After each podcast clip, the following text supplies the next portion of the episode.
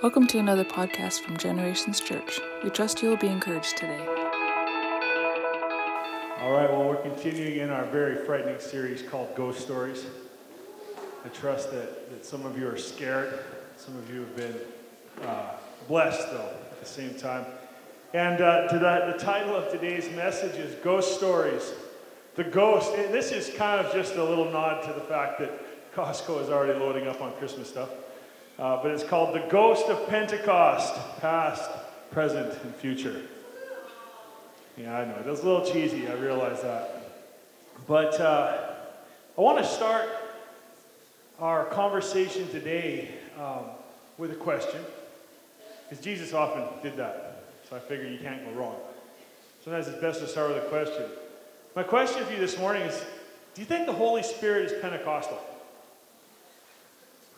Do you think the Holy Spirit is Pentecostal? You see, I'm often asked this question, and it's really only by like church people, other pastors, some whom I like, some who I frankly don't really enjoy their company that much. Am I allowed to say that? It doesn't matter, I did. But uh, I enjoy all of your company, just so you know. Uh, but I'm often asked about our denominational ties, and nothing to me kills a conversation and kills the building of relationship faster than, so uh, what are your denominational ties? Because it's kind of a loaded question typically when people ask it. They already have a preconceived notion of what your answer will be based on what they think of you. And they also have a preconceived notion of what they think about what your answer might be. So it doesn't matter what you say. If I said, like, well, I'm Presbyterian, they would have a whole you know, theological ideology in place already about why they agree or disagree with doctrine, all those kinds of things. And so when I'm asked that, um, I, I tend to defer. I say, well, we're non denominational. From time to time, I think I should say things like, well, we're actually multi denominational. We are tens, fives, twenties, fifties, hundreds, toonies, loonies, quarters, nickels, and dimes. We used to be pennies, but we're not anymore. That was way better than even what Melina gave me, I thought. It was pretty witty. But, uh, you know, denominations are a funny thing. By the way, the fastest church growing in the world today is the non denominational church. Denominational churches are in serious decline. And uh, as an interesting fact, the non denominational churches that are growing are mostly charismatic slash what we might call Pentecostal churches. But that's interesting because a lot of people in the emergent church, or what we might call the seeker sensitive movement, are staying away from conversations about the Holy Spirit, which, as we've talked about in weeks ahead, is crazy, and you should listen to the podcast to get up to speed. So, you see, I was raised in a uh, mild mannered Pentecostal church. Absolutely. Even, even the newspaper said the name of the church, and underneath in brackets, and it said Pentecostal, just so everybody knew. And uh, it was a good church. It had good, strong Bible teaching. It had great pastors, uh, generally soft spoken pastors who were good communicators, uh, relatively relational people. You know, it was, it was a great church to grow up in. I went on to go to college to study theology at Northwest Bible College, uh, which is now called Vanguard, and it is the PAOC school for Northwestern Canada. And um, the problem, as I alluded to before, is depending on your upbringing, the word Pentecostal may or may not mean something to you. And hopefully, it means absolutely nothing to you at all. Like, hopefully, you're just that unchurched if you're here this morning that the word Pentecostal is just totally, what? You know, uh, because it's important to understand this word, it's important to understand where it comes from in the Bible and what it actually means for us. So, um, let me just let me just jump into what we believe and then we'll build off of that. Is that okay with you? So we believe in water baptism at this church. And last Sunday we talked about who I will give I don't have anything in my pockets to give away. If someone can tell me what last week's message was about. Three, oh my goodness. You guys overwhelm me with your awesomeness. Yeah, we talked about three baptisms last week. So we believe in the three baptisms as we see them in Scripture, all right? And um, so we believe in water baptism, we believe in Holy Spirit baptism, and we believe in the baptism of salvation. We're baptized into the body of Christ, into Jesus, and into the Holy Spirit. Those would be the three baptisms. And we believe one day Jesus will return for his church. And until that time, we carry out his mission in the world. That's our basically our denominational statement right there. That, that's who we are as a church, uh, theologically. And lots of people don't like the answer, so they press in a little more if they're you know, religious. And they say, So you're Pentecostal, which is more of a statement than a question. And I graciously say, No, not probably how you mean. Because it depends how you mean Pentecostal. If you mean like swing from the chandelier, scream, speaking in unknown language, wearing too much makeup if you're a lady, uh, not the men, um, then no, we're not Pentecostal. We're, we're not. Or, or if the women wear no makeup at all all the time, we're, we're not that kind of Pentecostal either. Um, if you mean that we believe that all non tongue speakers will burn in hell and that ladies are not allowed to wear pants, only dresses, we're not that kind of Pentecostal either. So I say no. And, um, you know, also, if you think that dyed hair, bleached hair, permed hair, all those kind of too hair, too short a hair, too long a hair, depending on if you're a man or woman, you think that all sends you to hell, no, we're not that kind of Pentecostal either. Uh, so, what kind of Pentecostal are we? Well, we're the biblical kinds. And, and by the way, so is the whole body of Christ. Whether we have this revelation or not, the whole body of Christ is Pentecostal. Now, I'm going to unpack that for you because I realize if you're a Baptist here this morning, all of the alarms are going off in your head and you're, find, you're trying to find rocks on this gym floor and it is yielding nothing for you. So, let me, let me just let me try to break this down for you now that I have probably partially offended you. So, what we mean by we are Pentecostal, or that the church as a whole is Pentecostal, is in the biblical definition of the word. You see, we believe in the person and the work of the Holy Spirit. We believe that Pentecost is the fulfillment of the Feast of Pentecost and that every believer needs a vibrant relationship with the Holy Spirit. That's why we're all Pentecostal. Now, I'm going to I'm going to open this right up for you. Acts chapter 2. If you have your Bible, Acts chapter 2, verses 1 and 2. This is what it says. When the day of Pentecost had come, they were all together in one place, and suddenly there came from heaven a noise like a violent rushing wind, and it filled the whole house where they were sitting. So we sing the song, Pour it out, let your love run over. Right? Let your glory fill this house. That's, what, that's what the writers of that song are referring to. They're referring to Acts chapter 2. So it, it filled the house like a violent rushing wind, and it filled the whole house where they're sitting. Now, Pentecost itself, just so we understand the word and the context here, is, is a major feast in the people of Israel. To the Jewish people, the feast of Pentecost is an important and significant uh, time. And it's in the first month, uh, third month, and the seventh month in their calendar year. There's, there's three major feasts that are associated with it. Now, let me just break down some of the feasts. There are actually like seven feasts that we're going to talk about. And there are also new moon feasts, and, and there, there's a bunch of them, but there's seven that are really important, and there are nine if you count what, uh, what, the, what the religious orders of Judaism added after the fact. But we're only going to talk about seven because that's really the ones that we recognize as having prophetic uh, value that we see revealed in the New Testament church or at the return of Jesus. Okay? So we have, um, we have, we have the Passover, which represents the spirit of death passing over the houses of the Hebrews who were enslaved in Egypt, and they put the blood of the lamb on the door. I know some of you might be like, I have no idea what you're talking about. Just stick with us for a while. We'll disciple you into understanding God's word. It's not a big deal. Um, then we have Pentecost. Then we have the Feast of Tabernacles. Now, then we have the, the piece of, sorry, the Feast of Passover, unleavened breads, first fruits. There's the Feast of Trumpets, Day of Atonement, Tabernacles, or booths. So we got Passover, unleavened bread, first fruits we have Pentecost, we have trumpets, we have atonement, and tabernacles. Those are the seven, okay? So, so what is Pentecost? Because we're not going to talk about all the seven, we're just going to talk about Pentecost. Now, this is why I put it in the series Ghost Stories, because the word Pentecost is so scary to so many people. But guess what the word Pentecost means? It's going to blow your mind. It means five. I just filled my shorts. That is so scary. That is so loaded up with religious hubbly jubbly that I can't even barely sit in this room. Pentecost means five. Penta means five. And actually, in technical terms, it's actually 50. But just so you know, it's, it's uh, I know. Which, because it's scarier, right? Like 50 is 10 times more frightening than five. So I want to ease you into this conversation.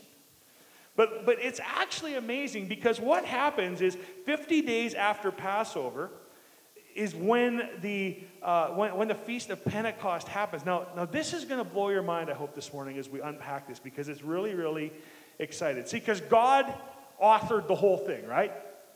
There's a lot of people who have trouble with the Bible. They're like, I don't know, it just seems a little too fake. But when you understand the complexity of God's Word, the prophetic values of God's Word, when you understand that it was authored by many, many different, it was written by many people, uh, people authored, of course, by the Holy Spirit, it's pretty hard to gel all of this fakeness together. So it's either one giant coinkydink or it's legitimate. Now, check this out in Leviticus 23 15 and 16. It says, You shall also count for yourselves from the day after the Sabbath, from the day when you brought in the sheaf of the wave offering, okay? There shall be seven complete Sabbaths. You shall count 50, everyone say 50. 50 days to the day after the seventh Sabbath. Then you shall present a new grain offering to the Lord. Okay. So in the Old Testament, there was 50 days, 50 days between these two feasts Passover and Pentecost. And I'm telling you this because God knew how many days there would be, now get this, between when Jesus atoned for sin and when the Holy Spirit would come. Guess how many days between the death of Jesus the coming of the Holy Spirit? 50. 50 days. This isn't a weird Bible math thing. This isn't like number code that weird people research. It's actually like literally referred to in the Bible. It's just like, bam, there it is, folks. And so, Pentecost means 50. But what's exciting about it is, is that God knew when Jesus would rise from the dead. God knew when the Holy Spirit would come. God knew that his people who were believing in Jesus, about 120 at that time, were all gathered in an upper room waiting for what God was about to do next. And it happened just like he laid it out, foreshadowed in the Old Testament, fully realized in the New. So, what happened at Pentecost? Acts 2, verses 5 and 6. This is what it says. Now, there were Jews living in Jerusalem, devout men from every nation under heaven. And when this sound occurred, the crowd came together and were bewildered because each one of them was hearing them speak in his own language. That's scary. People from every nation, get this, people from every nation were, everyone say the word confused. They were bewildered. They were confused because everyone speaks a different language. Jerusalem was a major center of trade and religion in that day, just like it is today. And so you had people coming from all over the known world to do business and to see friends and, you know, probably grab a drink at the bar or whatever they had back then. I don't know what they had. But uh, all of a sudden, they, they experienced these people speaking in Aramaic and in Arabic and in the language that the Cretes spoke. And I mean, it just went on and on. And as people gathered around, they began to realize that these 120 followers of Jesus were, for some reason, speaking in a language they didn't know, but they could each understand what they were saying. And what they were saying, they were declaring the glorious works of God. Now, this is interesting, and the reason why I want to point out that they were bewildered is because there's a story in the Old Testament that has significance here. Way back in the beginnings of people, there was an event, if you ever read your kid's Bible, I had a cartoon Bible growing up, which was pretty awesome. It wasn't a cartoon, but it was a cartoon Bible, and it was done well. And I got it for memorizing verses in Sunday school. The guy who gave it to me, his name was Doug Norton. I don't know why I'm sharing that with you right now. It just seems significant in this moment. And I guess I'm just going to take a shameless plug in this moment to say Doug Norton gave me a comic book Bible when I was a kid, and that is the Bible that I read night after night after night after night all through my childhood. And now today we're pastoring a church. What we need in our church right now is some Doug Nortons. Okay? We got a whole generation of little people out here that need someone to help them memorize God's word and give them some comic book Bibles. By the way, if you sign up for kids ministry, I will pay for your comic book Bibles to give to children. Yeah. Okay, anyways. I know it was shameless, but it just seems so good to do it right now. But I remembered some of the significant stories in there. One of the stories was about the Tower of Babel. And if you, I don't have time to go into all of it today, but the Tower of Babel, basically everybody got together and said, hey, let's build a tower so high that we can get to heaven which man has always been trying to do, haven't we? Isn't, isn't kind of the goal of mankind to keep on bettering ourselves and bettering ourselves until we are eternal, until we are godlike, until we are all that is? Humanism is its finest. So, in those days, what they did was they gathered in rebellion against God. And at Pentecost, we see something totally opposite. We see people gather in submission to God. In the Old Testament at the Tower of Babel, we had people coming who were speaking one language, and in order to save them from themselves, God confused their languages. One day, Bill Jehekrazodazak, I just made up that name obviously, and Frank are building the tower, and all of a sudden, one of them is speaking French, one of them is speaking Arabian, and one of them is speaking, I don't know, like Old English, the kind that doesn't even sound like English. I they're just confused all of a sudden. Why? Because God was going to save them from themselves. They were opening themselves to demonic powers of principalities. They had no idea what they were messing with in their attempts to become like God. But what happens at the day of Pentecost?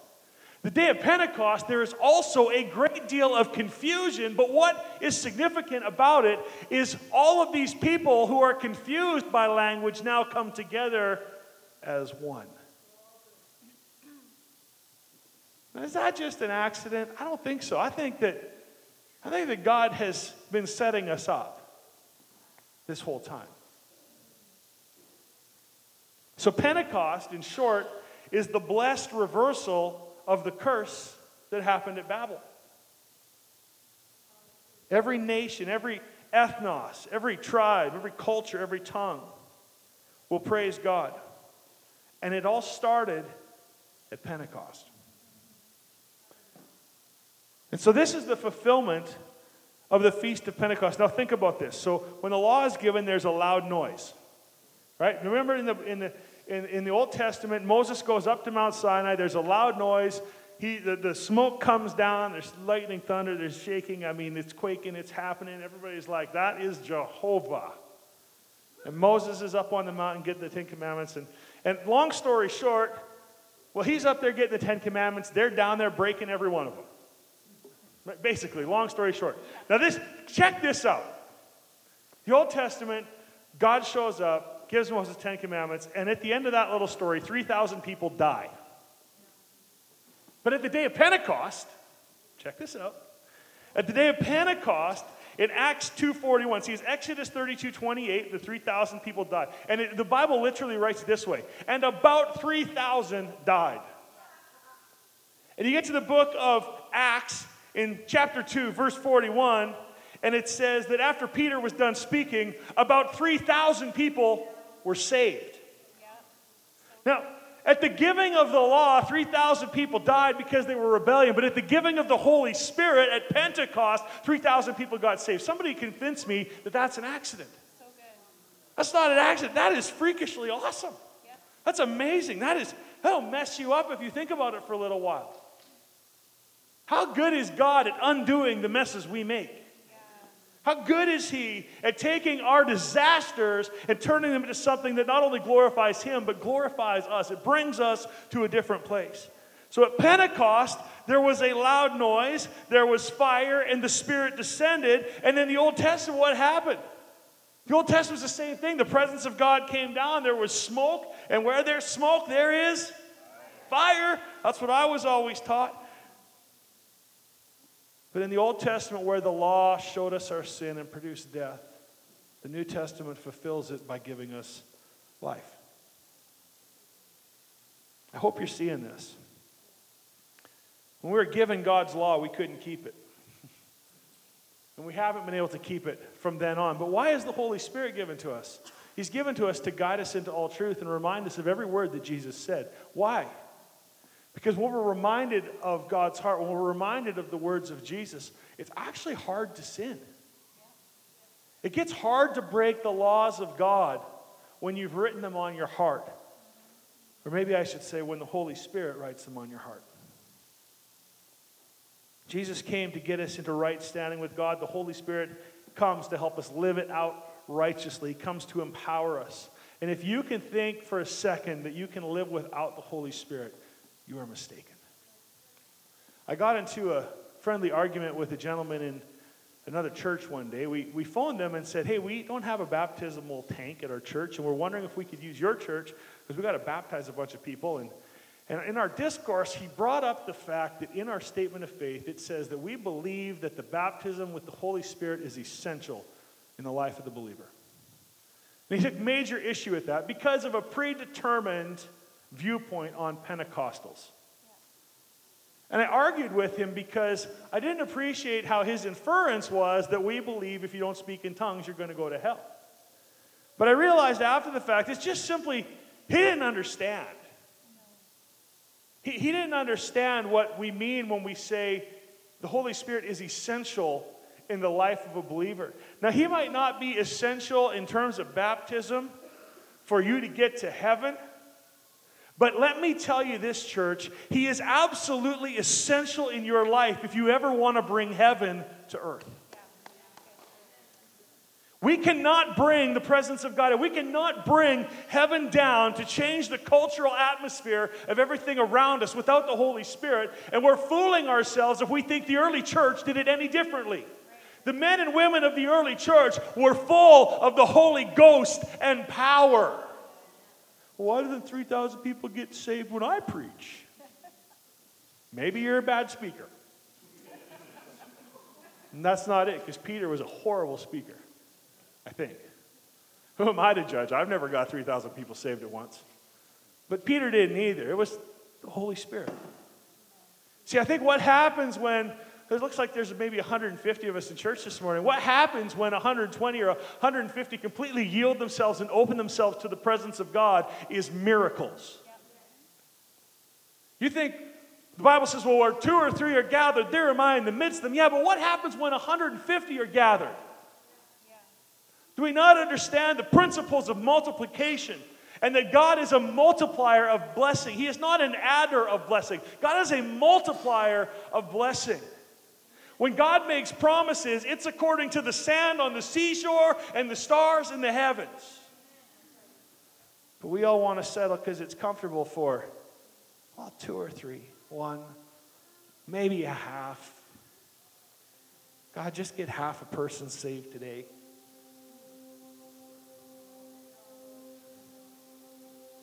I'm just tired of waiting.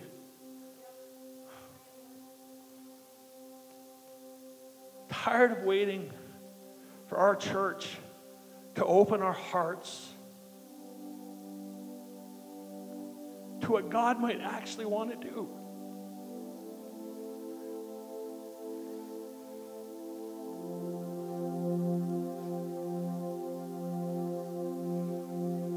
The third question I have to ask you this morning is Can you experience Pentecost?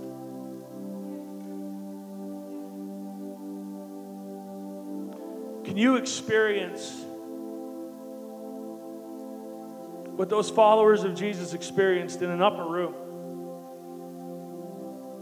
Let me read to you Acts 2 3 and 4. And they appeared to them tongues as a fire distributing themselves, and they rested on each one of them. And they were all filled with the Holy Spirit and began to speak with other tongues as the Spirit was giving them utterance. I know I foreshadowed this last Sunday. Each one of them got a flame, a tongue of fire,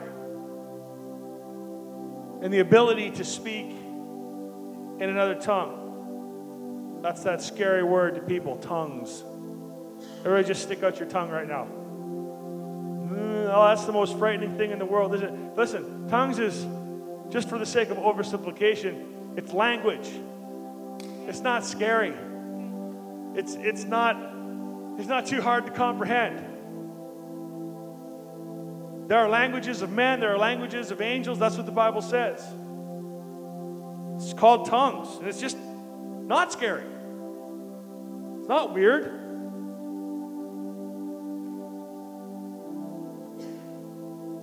The Greek word for that is glossa, which is where we get our word glossary, just for the record. So we shouldn't be afraid of it. I just want to say that if something in your upbringing causes you to read God's word at any point and it causes you to live in fear, something is out of alignment in your life. If we, if we read God's word in, in the Old Testament, we see judgment, and that causes us to live in fear of God. I want you to understand something. Something is out of alignment in your spirit. Because when I read the word of God and I see judgment in the Old Testament, what comes to my mind and heart is that God is completely just in everything he does. I don't feel like God's all that mean. I feel like we probably get what we deserve. If the word like tongues at Pentecost, if, if that puts you in a tailspin, just know something is out of alignment, but the Spirit of God comes to bring alignment to you.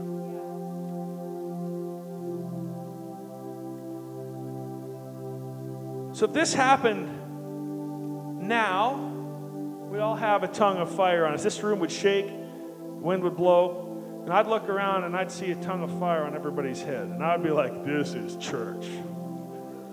Oh man, there got to be some church up in here.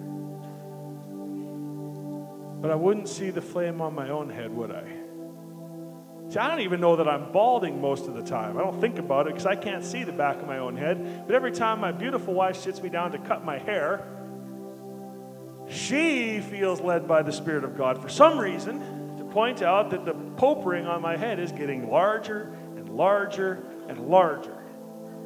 There's a lot of deforestation going on, apparently. But the interesting thing about the day of Pentecost was that if I was in the room with all of you and the Holy Spirit visited us in this way, we all think it would be so easy, right? Because we, it'd be a miracle. We'd see tongues like fire on everyone's head. And so, no doubt, God showed up. But the reality for every single person in that room, and I can just see it, you know, like Peter looks around and everybody else has got a tongue of fire. So what does he do? Everybody knows what he, right? He's feeling for heat. Is it hot up here? Do I, do I, got, do I have the fire? And I want you to understand something in the simplest terms is that every single believer that was gathered in that room on that day, even though they saw the miraculous all around them, for, the, each, of, for each one of them in their own heart, they had to go on nothing but faith that there was a, t- fire, a, tongue, a tongue of fire on their own head. I mean, unless they all put out their iPhones and were selfie sticking it. Of course, then my dad was there and he spent 10 minutes trying to get the photo thing to go backwards on his phone. Gonna miss it. Love you, Dad. I'm just teasing. They had to take it on faith that there was fire on their head. And I want you to know this morning you have to exercise your faith to know that the Holy Spirit can visit you the way He did Pentecost. And even better, He's not going to meet you like Pentecost, He's going to meet you where you're at All of your all of your all of your heart desires, all of your concerns, all of your strategies, the good ones, the bad ones, the failed ones, the successful ones, that's the Spirit of God that wants to come to you to empower you. Can I experience this? For those of you who aren't convinced, look at Acts chapter 1, verse 4. Gathering them together, he, Jesus, commanded them not to leave Jerusalem, but to wait for what the Father had promised, which he said, You heard from me. For John baptized with water, but you will be baptized with the Holy Spirit not many days from now. The promise is clear. Jesus promise to his disciples and to those who were following him was that they would be baptized in and with the Holy Spirit of God. And that promise rings true today. It's for every generation. You say, Well, Pastor, I don't believe that. I don't know how it could be true for every generation. Acts chapter 2, verses 37 and 39 says, Now when they heard this, they were pierced to the heart and said to Peter and the rest of the apostles, Brothers, what shall we do? Peter said to them, Repent, and each one of you be baptized in the name of Jesus Christ for the forgiveness of your sins, and you will receive the gift of the Holy Spirit for the promise. Everyone say, Promise. The promise is for you and for your children and all who are far off, as many as the Lord our God will call to himself. Now, you explain to me how we can dispensationalize the promises of God. Well, yeah, but literally it just said it was for them and for their children. Yeah, and all those who are far off. You see, when he says all those who are far off, he's not only speaking generationally, in however many generations between that day and the day when Christ returns, but he's also speaking to the people all over the world. For all who are far off. Can I receive it today? It's for you and for your children and all who are far off. I'm far off. I was a person far off from God. You're a person who is far off from God. The Greek word there is mikos, and it means far off in terms of distance and time. Remember the three feasts. I'll wind this down. So, Passover is fulfilled on the day that Jesus died. The Passover feast, the representation, the blood of the Lamb on the door, causing the angel of death to pass over. All the firstborn in the land of Egypt were were, killed, they're put to death if they didn't have the blood of the Lamb on the door. So Jesus fulfills that. The blood of a spotless lamb shed for their lives in Egypt is the blood of the spotless lamb who is Jesus, we talked about in communion today, that was shed for our lives today. Now, this is very interesting. Again, accidental parallels in the Bible? I think not. So, this is what they did with the Passover lamb in the Old Testament. It was around 9 a.m. that they put Jesus on the cross. Guess what time they prepared the lamb in the Old Testament? About 9 o'clock in the morning. At about 3 p.m., they prepared it, the lamb in the Old Testament, they, they prepared it to roast it in the oven. Uh, guess what time they think they took Jesus off the cross? It's about 3 p.m. During the Passover feast of unleavened bread, they would take the bread and hide it in the house and then take it out and wave it around as a symbol to the Lord of the first fruits harvest. And this parallel actually lines up then with Jesus walking out of the tomb. They took the bread, it was hidden away in the house. But at the appointed time, they would come out and they would, they would raise that bread in triumph, celebrating what God had done, celebrating his promises. And Jesus, the bread of life, walked himself out of that tomb. He completely fulfilled the festival, the feast of Passover.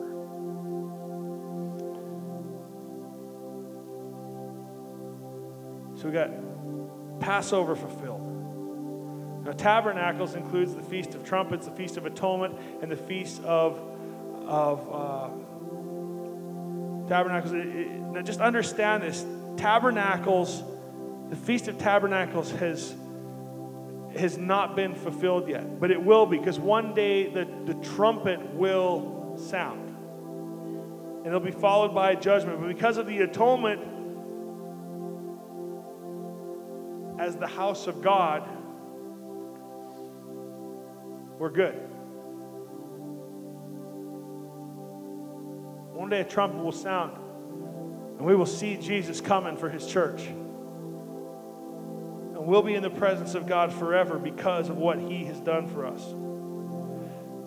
So if we can receive the fulfillment of Passover, right? Like we understand, we can, we can receive the work of Jesus at the cross. That's what I mean by we can fulfill or we can receive the fulfillment of Passover. But we weren't alive back then, right? I was definitely not alive when they started Passover. Without a doubt, scientifically, it's verifiable. But yet, I still qualify for the fulfillment of Passover, right? I mean, I hope I do because otherwise, we're all wasting our time here on Sunday mornings. In fact, the whole Word of God is pretty worthless if salvation doesn't happen for us. So we can receive that fulfillment and we can experience that fulfillment of Passover. But how about when the trumpet sounds? Can you experience it? You will experience it when the trumpet sounds. I promise you. You will experience when the trumpet sounds. So we can understand and accept that we are qualified to receive Passover even though it was before. We understand that as believers, because of what the Bible says, that one day we're going to hear a trumpet, so we're going to take part in the Feast of Trumpets. But why on earth, then, in the middle of all this, would we say, yeah, but the Feast of Pentecost, the fulfillment of Pentecost is not for me? That's insane. That makes no sense whatsoever. I think, like all people, like all children, when we see something that frightens us, our tendency is to hold it at distance rather than pull it close. Our tendency is to create distance rather than pull it close. It's kind of like this.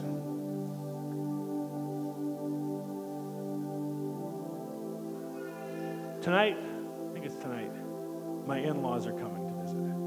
Maybe it's tomorrow.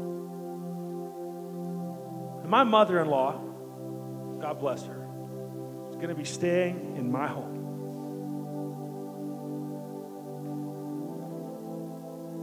There's two ways that I could treat my mother in law. I can let her be in my home. She'll drink all my diet pop. She'll, she'll probably boss me around a little bit.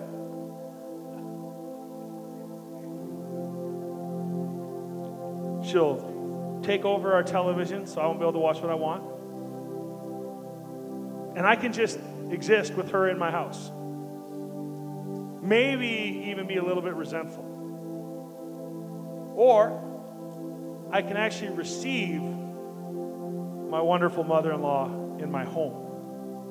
And I can freely let her drink all my diet pop. And I can freely let her have control over our television at 9 o'clock at night. And I can freely let her tell me what to do. Do you see the difference? Either way, she's in my house. But in one way, my heart says, no, stay away. The other, my heart says, I fully embrace you being here. You tell me which one's right and which one's wrong. And then understand that why would it be different with the Holy Spirit of God? The Holy Spirit wants to come into my house and drink all my diet pop. You better be darn sure I'm going to go out to the store and buy more Holy Spirit, you drink all the Diet Pepsi you want. Just visit my habitation. Holy Spirit, you want the remote control? Please, Holy Spirit, take the remote control. Hopefully, we can watch Designated Survivor, right?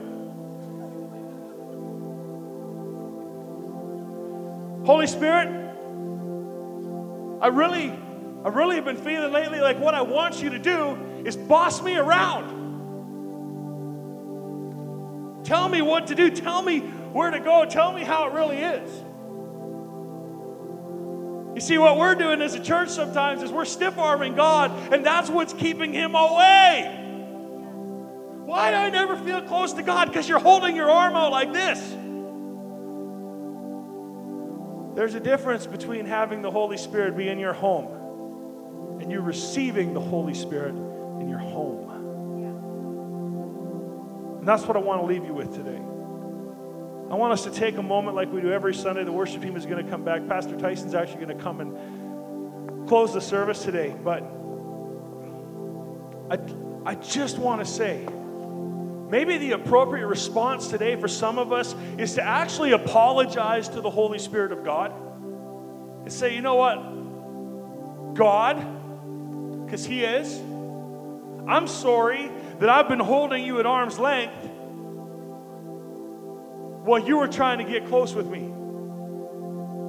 I, I'm sorry that, that I've been pushing you away when you've been trying to push in. Maybe we should pray something like, Holy Spirit, I'm sorry I've been treating you like my mother in law. Now, I love my mother in law very much. She's a wonderful lady. She loves Jesus. She loves my children, and she loves me. And she really is a great lady. But, guys, the Holy Spirit is not someone to be pushed away, He's someone to be invited in. Jesus said, It's better I go so that the Holy Spirit, the Comforter, will come for you, guide you into everything that's true. Thank you for joining us in another podcast from Generations Church. If you enjoyed listening today, please subscribe to our podcast channel to get a new one each week. For additional information or to partner with us, please check out our website at www.genchurch.ca.